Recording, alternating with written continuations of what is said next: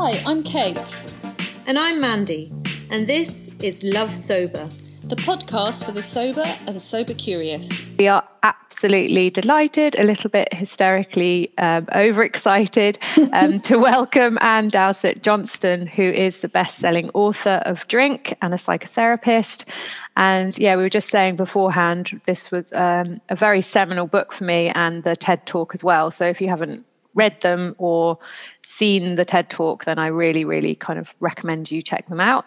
Um, so we're really excited to talk to Anne today about a little bit about her sober journey and her book and um, and what she's up to now. So hi Anne, how are you doing? I'm so happy to be with you. Uh, and you are tell us a little bit about where you are, what time of day it is, what's the weather like. Um, yes, I'm Canadian, but I'm in California because I'm a psychotherapist and I can work from anywhere. And my son is a psychotherapist in Los Angeles. So I decided to be close to him, and it's beautiful out. It's beautiful and um, in the morning and stunning.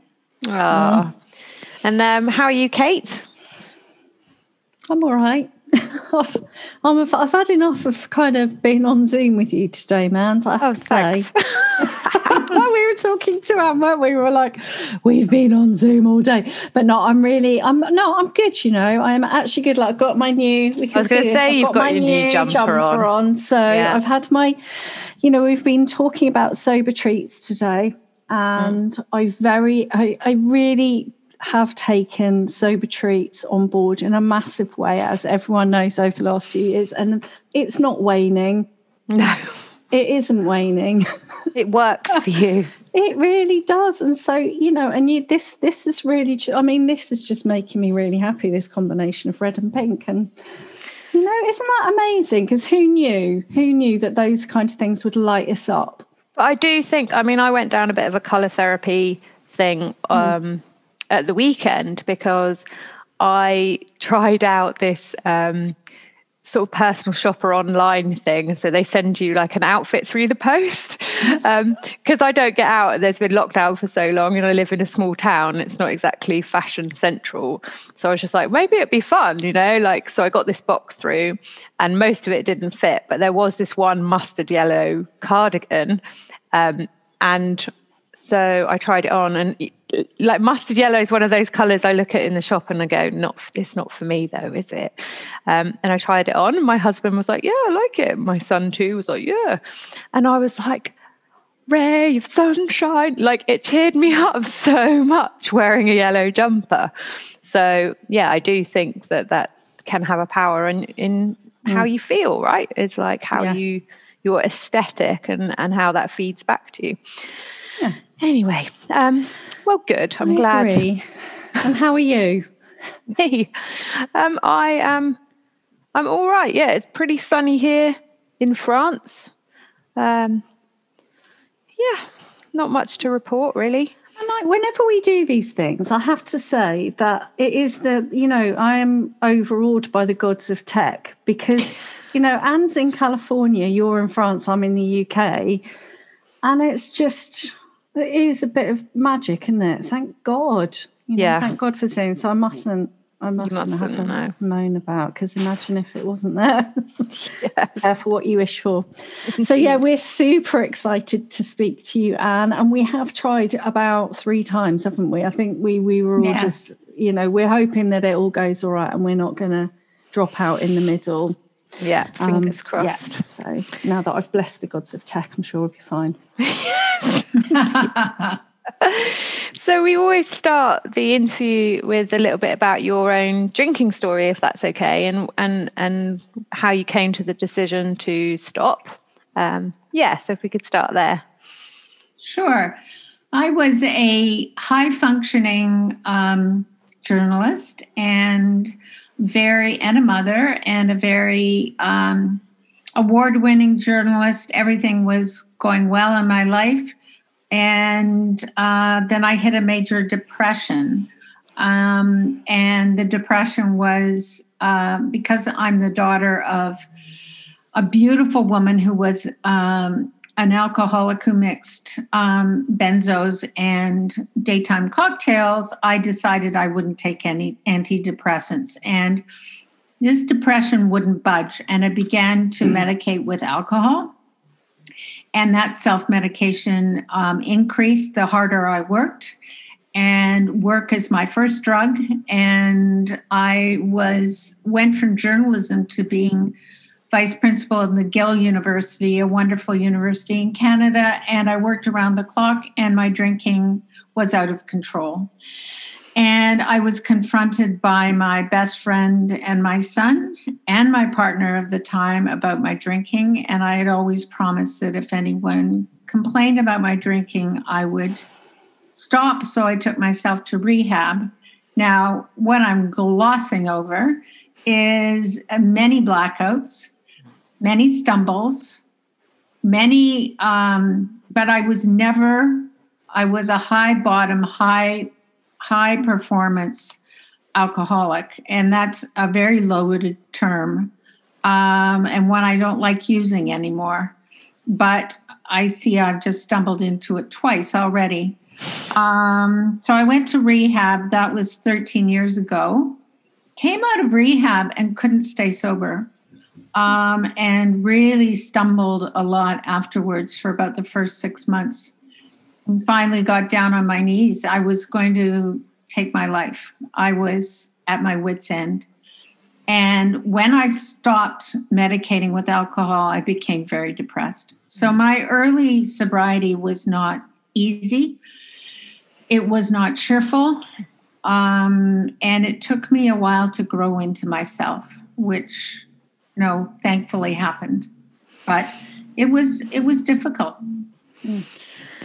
I find that yeah, hugely sort of I, remember reading the book and, and having that kind of there was lots of moments for me where I was like, oh, this this is me, you know, and and and part of that was um, the mental health aspect, and and I hadn't heard anyone talking about that, you know, and I, I, so many women self medicate depression with alcohol, um, and and also this kind of um, question around medication and trying not to take medication. Like, you know, I, I, mean, what happened with me was that I stopped drinking for a year, and my medica, uh, you know, and my depression got a lot better, you know, and so then it was like, okay, I don't need to take antidepressants anymore because I'm better.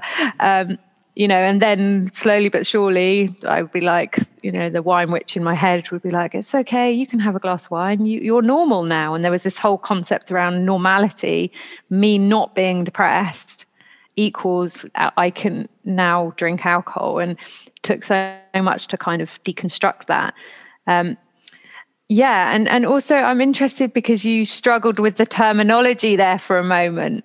Um, I did do you want to explain that a little bit? Why that?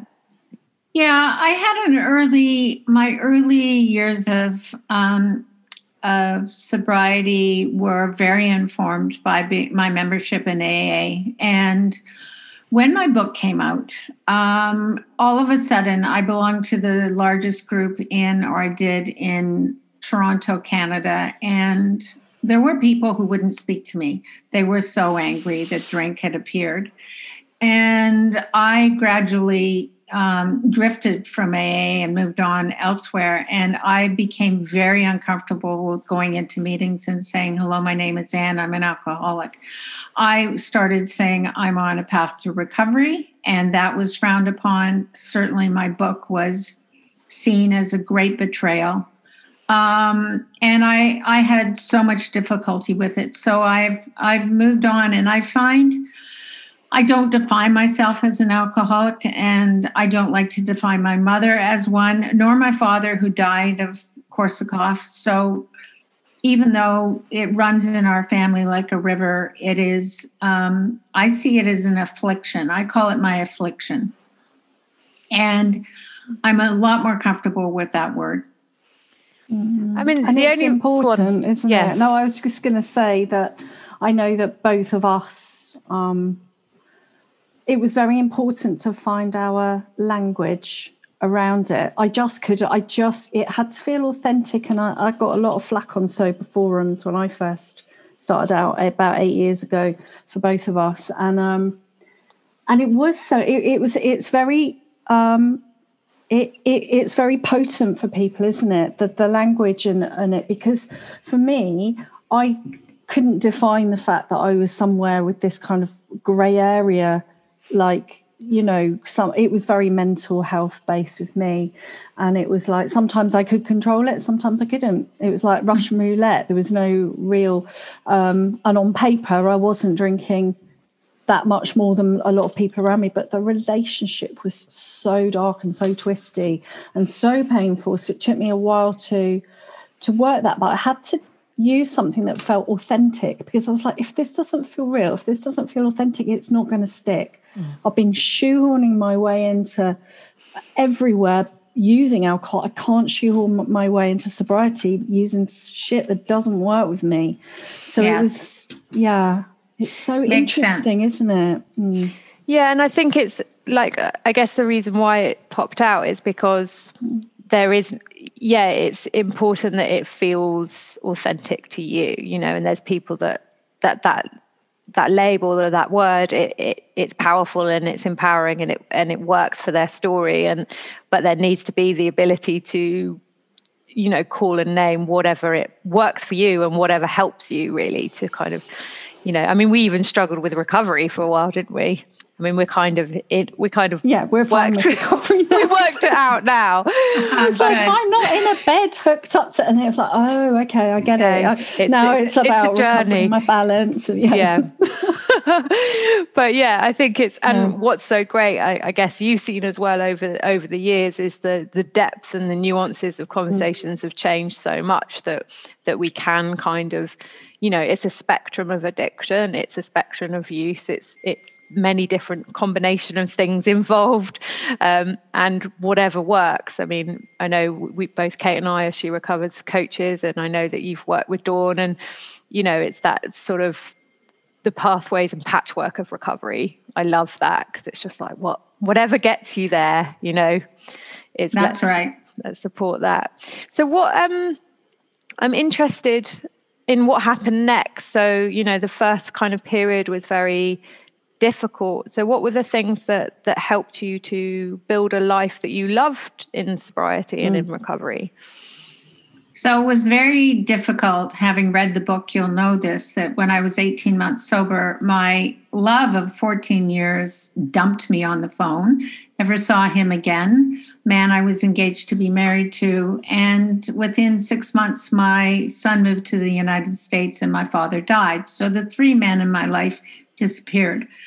Um, the day after I got the phone call of the, the relationship breaking up, I won a $100,000 fellowship to write about women and alcohol. And I began to redefine my um, life um, around a year long look at women and alcohol and the closing gender gap on risky drinking which ended up being a 14 part series in Canada's largest newspaper, which ultimately became the foundation of Drink. So my life took a very big turn from being a journalist and being a vice principal at McGill to shaping a book and having a life around that book.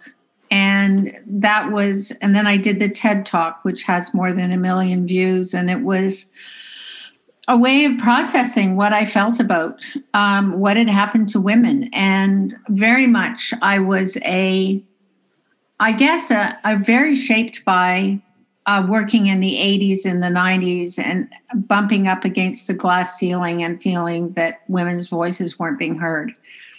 And this real curiosity about why we were using alcohol to numb and um, decompress after long long, long, yeah. long days at the office, long nights doing a second and third shift. Yeah, and it's yeah. I mean that sort of that patriarchal piece. I I'm um, ex newspaper myself. I don't know. Yeah. Oh, and it was fantastic. so um, yeah. And I remember when I my early days. So that's in the nineties. I was on news newspapers and and noughties, but um, when we, I won't mention the name of the national newspaper, but you turn left to go and get your bacon sandwich, and the bar's open there, and there's people Ah. drinking as we go into the office. You know, so the Brit journo culture was, and then you don't work on a Friday afternoon because you've already hit the bar. You know, it's it's seeped in alcohol. It's it's not so much now, um, but but but that that period was yeah. I mean, it just didn't occur to anyone not to be Right. drinking. And if you were doing an evening shift, you'd be drinking. You'd have gone to the pub and gone back to the office. Wow. And and we live in an alcoholic culture, which is so powerful. And the mm. message is, is if you're going to celebrate, it must include alcohol. Relax, reward includes alcohol, but most of all, numbing. I think that the whole decompression piece mm. is really important for women. Yeah, I do, and I- and I think, you know, when you when we start to sort of look about questions of shame or questions of perfectionism or self worth, and kind of, you know, this this drive of women to do everything perfectly, it's like, well, we we have to regulate our nervous system somehow. Mm. Like we have to be able to come down from that heightened, you know, energy level. And it's so it's like, well, what what are we missing here? Like we're missing support, we're missing, you know, time for ourselves, and we're missing kind of yeah, the kind of financial access to whatever we need in order for our families to function in a in a healthy way, not just you know quieten us down with with a glass of wine. Um, and I found that really interesting in your book, and interesting that that that became part of your kind of mission, as it were, the purpose. Because we were talking right at the beginning, you know that that was something that I had to find in my sobriety was that kind of fire in the belly, that activism. Just to be like, hang on a second, like this is something's going on here.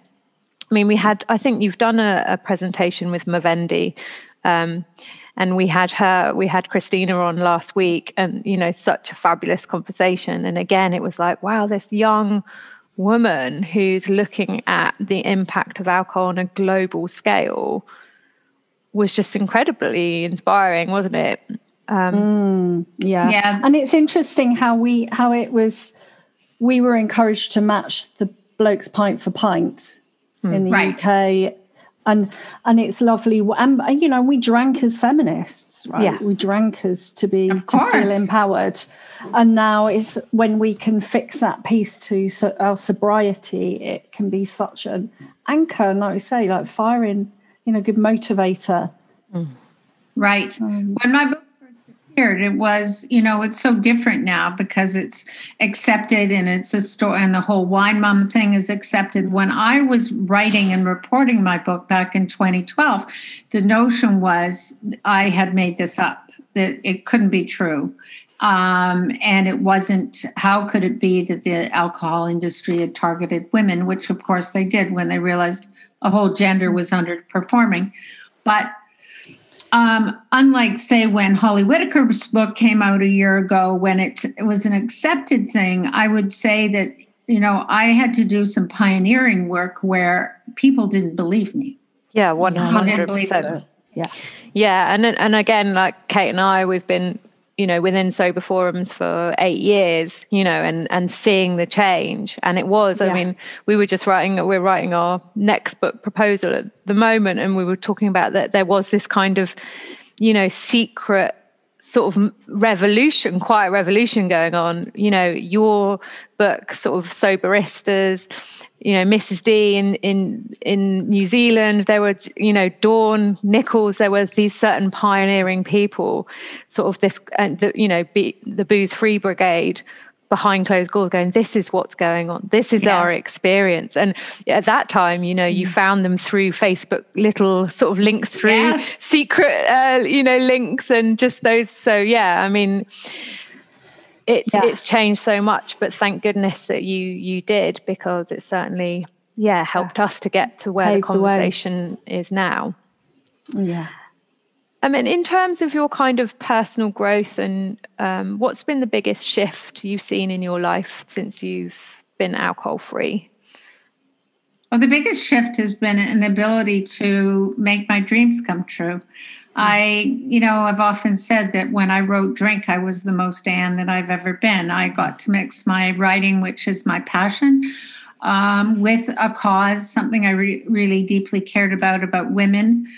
Um, and then in my early 60s, I went back to school to Smith College to become a psychotherapist, which allows me now to work individually with women, women who are struggling with their own afflictions, whatever they may be and um, I've launched a fabulous um, writing community called Writing Your Recovery. So many mm. people have a story to tell. And as Dawn would say, we're all in recovery from something. So it's not just for women with my history, but women recovering from nasty divorces or heartbreak or of a different kind or difficult childhoods. Um, lots about mothers and daughters. It's mm. really really powerful um, course and powerful community of storytelling which mm. is my natural habitat. Mm, i love that. And um, we were talking before weren't we? I mean how mandy and i met back. It's just sorry, I'm just thinking off the top of my head now. But I had posted a blog. Um, it was first time I posted a blog that wasn't behind the closed doors of Soberistas. It's about 2015, was it? 2016, uh-huh. something like that. So I'd come out and I'd put it out into public, and I was terrified. And it was called the narrative of sobriety, and it was about this idea of how us we all have our stories. And you know and i'd been to see a poet and you know an activist in, in near, nearby where where we live. Um, and mandy found the blog and she was thinking about doing podcasts there wasn't a uk sober podcast at the time. And we'd never met. And she got in touch and said do you fancy doing a podcast? And i went yeah all right then. I'd never listened to one isn't that great? What a good story. then we found out we'd been living on the next road to each other in Brighton about five years previously on the next road. Oh, yeah. Oh my. We'd practically been next door neighbours. We had no idea. Oh, that's fantastic. Yeah, yeah, so we were destined to meet. But that idea about, ev- I feel so passionately as well that everyone has their story and and yeah. you know that whole thing history yeah yeah. And now it's you know her story. We we need to be able to hear voices. We need to be able to hear different um the patchwork because then we can go oh okay yeah i hear myself somewhere. Sorry can you hear me all right? I've yeah. yeah i can. yeah. Um so yeah i and i i watched the um i think you it was the talk you gave for she recovers around when you did the writing workshop and I was yeah I was super inspired. We were saying we really want to do we really want to do your course, don't we? Mm, um, Please do. Yeah. Although it sounds like you'll be too busy writing your next book. well, we'll squeeze it in somehow. Yeah. I think that's another thing that I just love. It's like we, I think when we're drinking and we're stuck in those kind of negative cycles, like we feel so stuck. It's like, this is it. Like, this is my life. And when you start to get sober or you start being sober curious, and then you're like, but what will my, the rest of my life look like? And who will I be? And how, what can I do? And then you hear someone that's retrained to be a psychotherapist at the age of 60. It's like, okay then like life's not over you know like that's super inspiring mm, and it's really inspiring I, yeah. I, think that's one thing that sobriety gives us. Is, well, for me, it's it was hope. It was literally yeah. the birth of hope. I didn't yes. realize at the time. Hmm. Yes, and I think we hmm. use so much of our bandwidth worrying about. For me, and I think for many women, getting up in the morning saying, I won't do this again, and then yeah. five o'clock doing it hmm. again. And that is so much wasted energy. So to go back to school and to be able to I'm pitching a new book this afternoon with my publisher, and just to be able to um, flourish, you mm. know, in a way that is not possible when you're drinking. Um, I had so many drinking diaries, drinking diaries saying, I will do it differently tonight. I will only have one or two, and then breaking the promise to myself. So I think yeah. it's uh, it's it's a it's a revolution of those of us who know what it's like on the other side to mm. shape our lives this way. And there is a sober revolution. It's being led by women, you know, for the most part, which is incredible. Mm. Yeah. Oh, yes. Um, and sorry, I was just going to say that, um, you know, there's there's also quite a lot, you know, glimmering away for me about the sort of midlife and and beyond. And there's something really powerful about that period. You know, there's something definite about the female experience, the mummy wine culture. But then there's this, okay, um, as we're rising into power in a different way in those years when we were you know the kids have you know left left home um hopefully we still ha- i mean health is going to be a massive currency right right we and we're gonna but there, there's so much power potentially in that and that's the age at which we're told that we're you know well we don't look like Claudia Schiffer anyone, not, not that I ever did, but we don't, you know, it, it's everything that we're judged on is is in the is waning, but actually it can be, you know, like you were saying that that potential to retrain. Mm. To to really make the most to have that, I think there's something about the estrogen dying down as well helps yes. with focus. Apparently, I've heard that. I don't know if that's true. I don't know if that's true, but I do think that the, um, you know, let's call it for what it is. You're a crone. You have a lot of wisdom, mm-hmm. and to be able to use your years of experience and mm-hmm. and that um, and that wise self is really powerful. And psychotherapy and writing are both perfect outlets. So I'm I'm having so much fun. I barely sleep. I love it. I love it. I love it. Yeah. And and what's what's interesting because we we're having lots of discussions about social media at the moment and how you know when I f- came back to sobriety you know, I used Instagram a lot, and that was a way that I blogged, and that was a way I made friends and things like that. And then, you know, the algorithms, the business has taken over, and it doesn't feel like a space which has meaning to me anymore. Um, and what I love is that we then recreate and we're building something else. So it's like, let's have writing groups, let's have intimate spaces, let's have circles, you know, and it's like we keep recreating things. It's like that doesn't work for us anymore to connect and build because it's been taken over by corporations yet again you know so yes. what else can we do and and the idea of writing together mm. you know I, I just yeah it must be incredibly powerful you know, I had a, a wonderful email um, this morning from a woman in the writing group who used to own a little store and she sold my book. And she said, I would sell the book, and a woman would come in the next week and say, It's like a lantern. It, mm-hmm. it leads the way for me. And she said, What you've created with the with the writing groups is a bonfire. And it is like a bonfire with everyone sitting around and warming themselves with the, you know, each other's stories. Mm. And I'm going to start a newsletter um, in the next month. You printing these stories and circulating them because they're beautiful. They're extraordinary. Amazing. Oh, amazing. So yeah, so I guess um, if people haven't read the book, we've talked a little bit about the themes. Um, what what are the, what are the key themes that that people can expect and and um, yeah, tell us a little bit more about. I think one of the saddest things is that women are fundamentally not happier than they were in the 1970s. That that research underpins um, the book, and as does a walk I took in in the London district of Chelsea one night, and it was about six o'clock in the evening, and people hadn't drawn their curtains, and I could see woman after woman at um, kitchen counters pouring a glass of wine, and I had a real wake up call, and I thought, I'm not alone. I'm not alone um, something's happening here. And that's when I called it the modern woman's steroid, enabling her to do the heavy lifting in a complex world. Because we are in the middle of a revolution, a 50 year old revolution or 60 year old revolution, but it's a revolution anyway. And we just haven't got it right. We haven't got it right. Um, you know, it's it's the truth that you give a, a man, and I'm not trying to be disparaging, but a job, please pick up Johnny after school.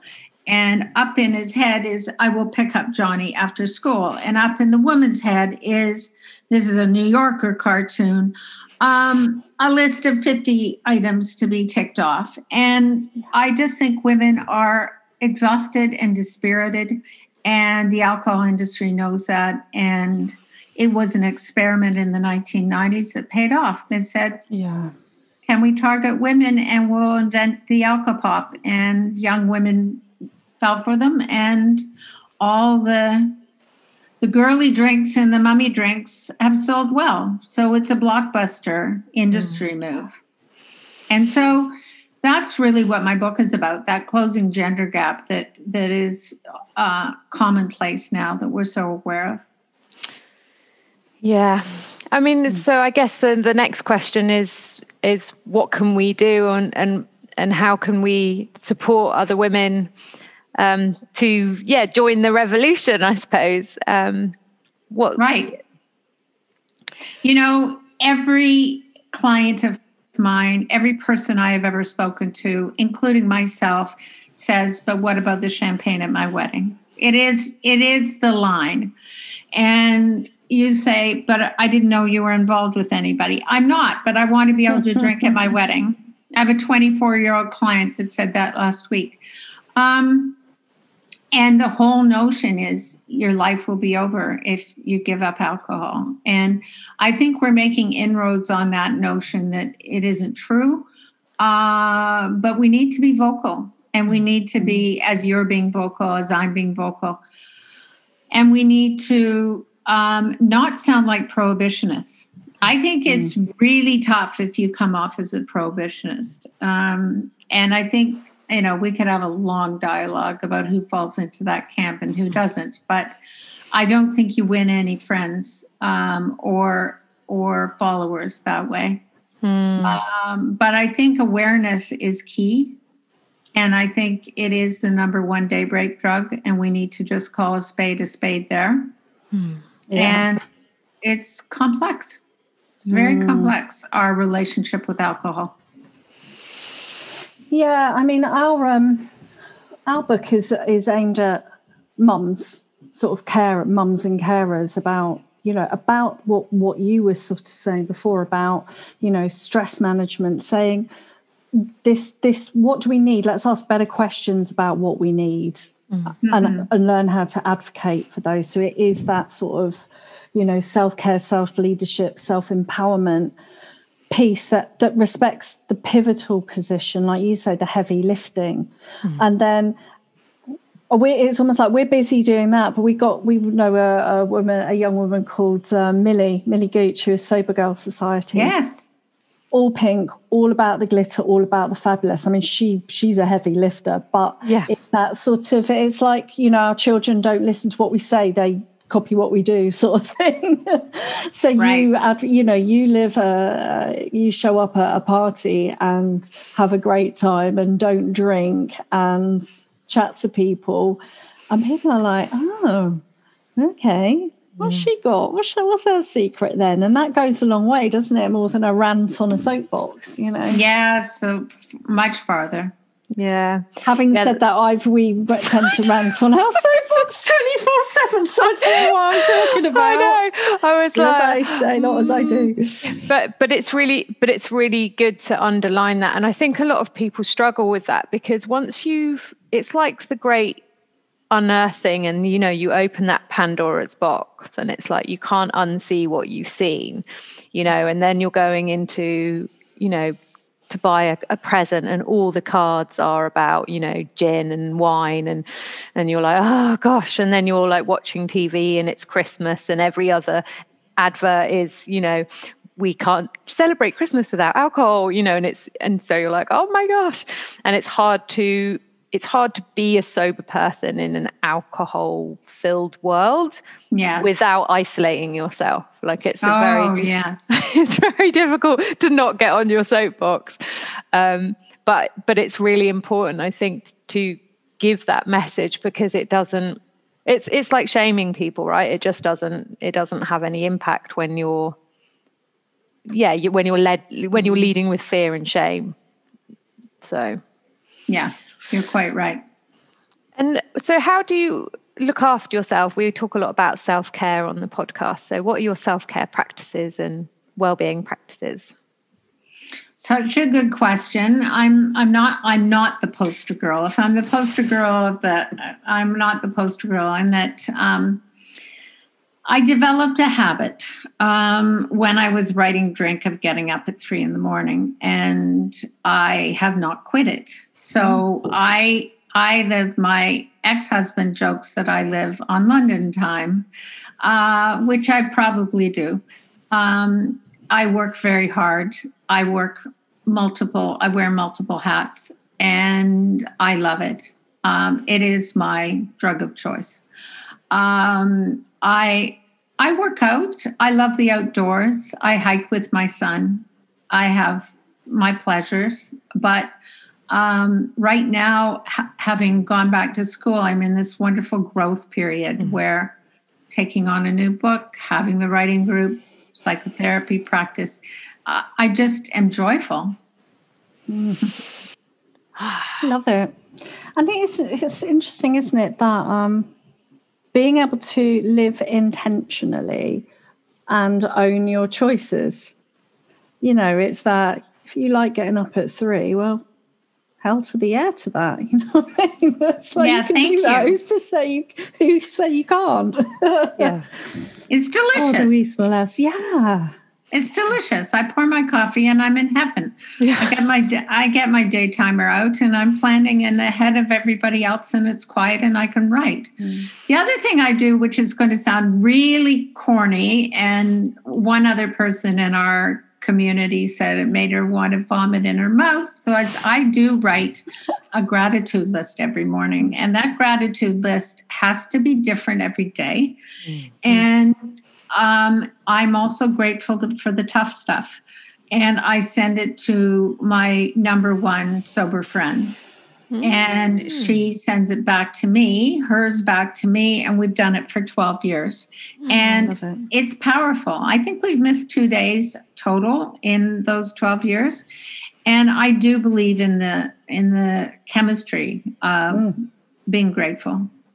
Yeah, and it's true. It's uh, we were, were doing something recently, weren't we? That was looking at it was transcendental emotions. So, was it gratitude or compassion? Maybe those things that make us feel. Can, they're not just feelings for us; they make us feel connected with other people and greater humanity.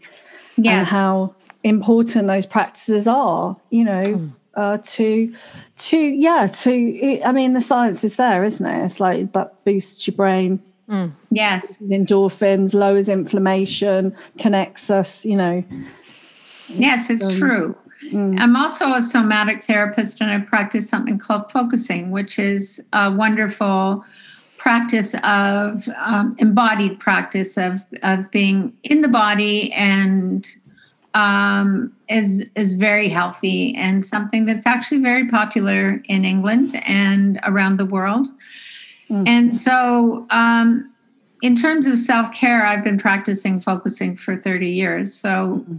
That's um, that's a treat. But mostly writing. I'm mostly mm. in my bed writing middle of the night. I love it. But I was kind of like, you know, sort of thinking because I, I, haven't been sleeping very well and I did think to myself the other night I was like maybe I should just get up and and start writing and then I was like hmm. oh no you can't. Don't, don't, start that. Don't, don't start begin. that. yeah. Don't begin. Very unhealthy. Yeah but you know but I hmm. think there's it, it's like reclaiming your I mean we're talking a lot about sort of female cycles at the moment and you know investigating yeah the menstrual cycle and respecting the ebb and you know to boss the flow and all those things. And it is it's kind of like reclaiming your own linear you know way. Cyclical. Cyclical, cyclical. thank you. Yeah. Mm. yeah. No it is absolutely it's also owning quiet. It's owning the quiet in my life um, because my day is very busy and it's a way of carving out some time. So it's it's precious to me. It's really sacred. Mm. I think we all just go like that's like you know it's quiet. It's quiet. Oh, so true. Oh, oh, yeah, it's true. I have true, these um, I have these headphones which are noise reducing headphones Yes. and so when when you turn them on they block out like all the noise and it's it is that thing i just go Heaven. Mandy Kevin- uses it when she's with her family. no but but it's because my son's 12 and so he likes to have a cuddle right and you know watch cartoons so he's watching some you know ninjago or whatever and it's really sort of sensory abrasive to me yeah. yeah it's like "Bah, bah, bah, bah, bah, bah." so i just sit there with my headphones on and i just turn them on and i just i'm like yeah that's fine but i don't actually need to hear that but that is Amazing. that is a modern busy woman yes. managing her state so she doesn't drink. So, you know, It is. whatever. It is. Yeah. Yeah, good for you. Regulation. Yeah, exactly. Yeah. And I, yeah, I'm very interested in that that sort of yeah, the nervous system regulation piece, which is so part of the steroid holding, heavy lifting woman with the dysregulated nervous system who's self medicating with alcohol. It's like an army of millions and millions and millions and millions of women, isn't there?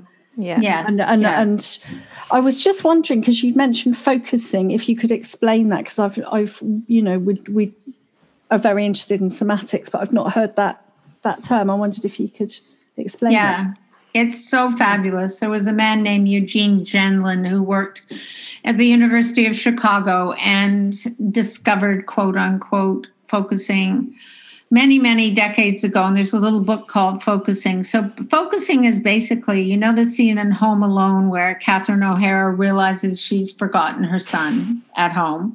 And she, you know, is first saying, Did I forget the passports? Did I forget this? And then all of a sudden goes, Kevin, that's the aha you get with focusing. So focusing is going into the body on the on the notion that we have bodily wisdom. So it's very much from the neck down, the sense of grounding yourself, quiet, shoulders down, eyes closed, dropping down into the body and clearing space for what it is you're feeling. So imagine you're by a beautiful lake and there's a dock with all these little boats. And I ask you the question, Kate, what is coming between you and feeling just right? And you quietly take something that's bugging you, maybe a fight with a friend, and you put it in a boat. Hmm. And then I ask you, is there anything else coming between you and feeling just right? And because you're human, there will be another thing. And you clear space, you clear it all out, you put all these problems in little boats, and you see how your body feels. How does it feel without the temporal, without the hmm. issues at hand? How does it feel cleared in there? And you you might say, My heart hurts, or hmm. I'm feeling a heaviness in my belly. And it's the bodily knowing, the wisdom that comes from, hmm. from the body. The problem with focusing, unlike meditation, is very hard to describe. Yes. Mm. and because it's hard to describe, it hasn't taken mm-hmm. off like meditation, but I truly Yeah. believe in it. Yeah, it, it's sort of. I love that idea of the boats Me and putting too. it actually putting it. And I, I'm like, oh, and off they go. You know, they're like Yeah. drifting off. Bye-bye I'm- and, and in my head, I don't have to do anything about that because the tide is going to take them. So I'm already going. That's fine. They're just getting. And I'm, like, I'm in there. I'm with you, and I'm there with boats. Yeah, that's that's the idea. Let it float away and then Yeah. and then be with yourself. And then you ask yourself a question. How do I feel about this new book that I'm proposing? And then you might have a great feeling, and you might have a thud. Mm. And that's bodily knowing. Yeah. Yeah. It's interesting, isn't it? Because I, I know that part of my um, m- my journey in sobriety and recovery, I'll own the word, is something. I mean, I've had a yoga practice that's gone along with it. So I've been, and, the, and my yoga teacher is amazing, um, you know, a somatic practitioner. And so you are the boss. It doesn't matter if you're doing different things to anyone else in the class. If you lie there for a whole hour, they're all doing handstands. It's like whatever you need. And that is is just been fabulous.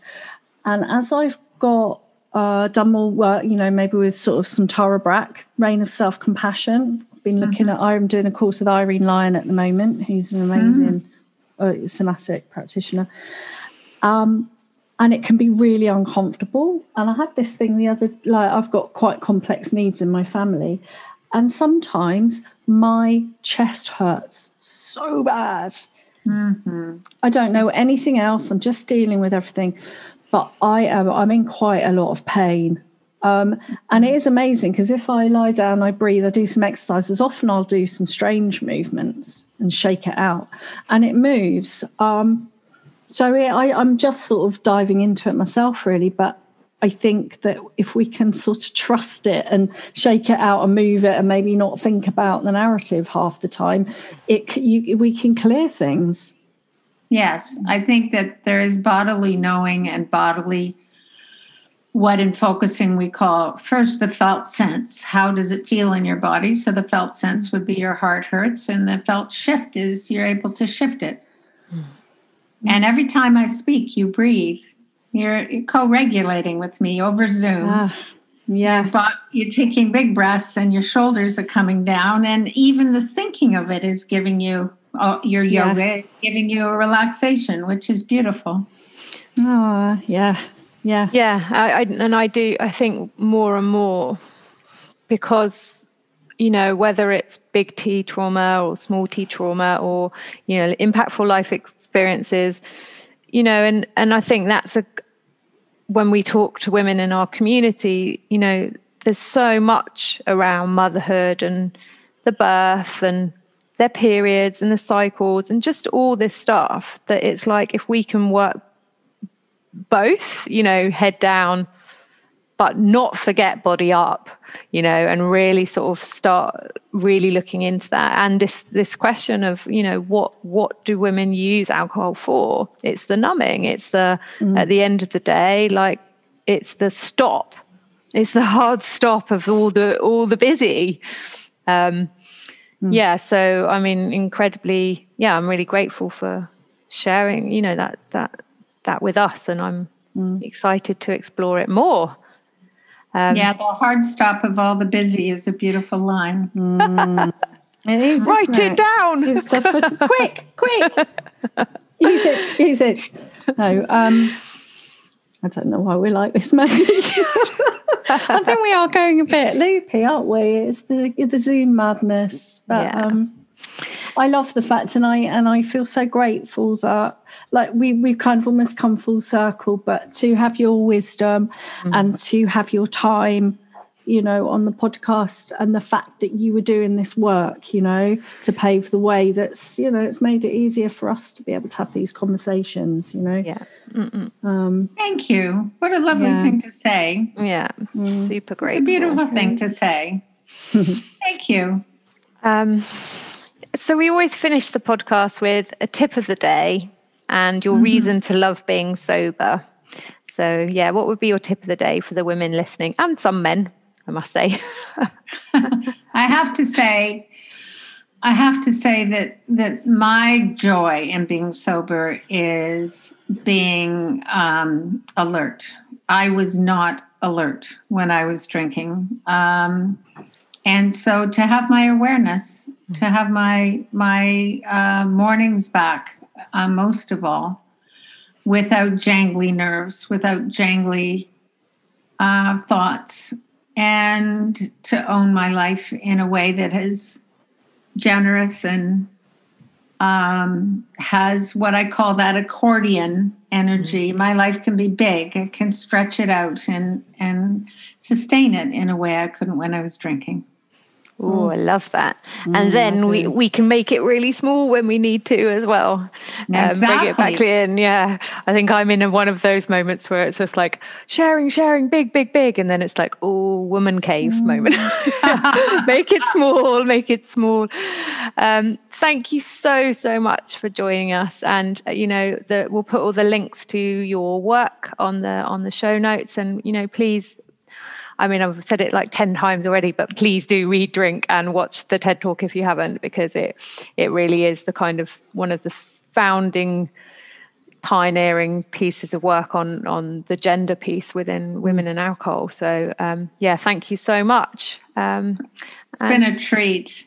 Yeah, and hopefully Aww. we'll see you in real life one day.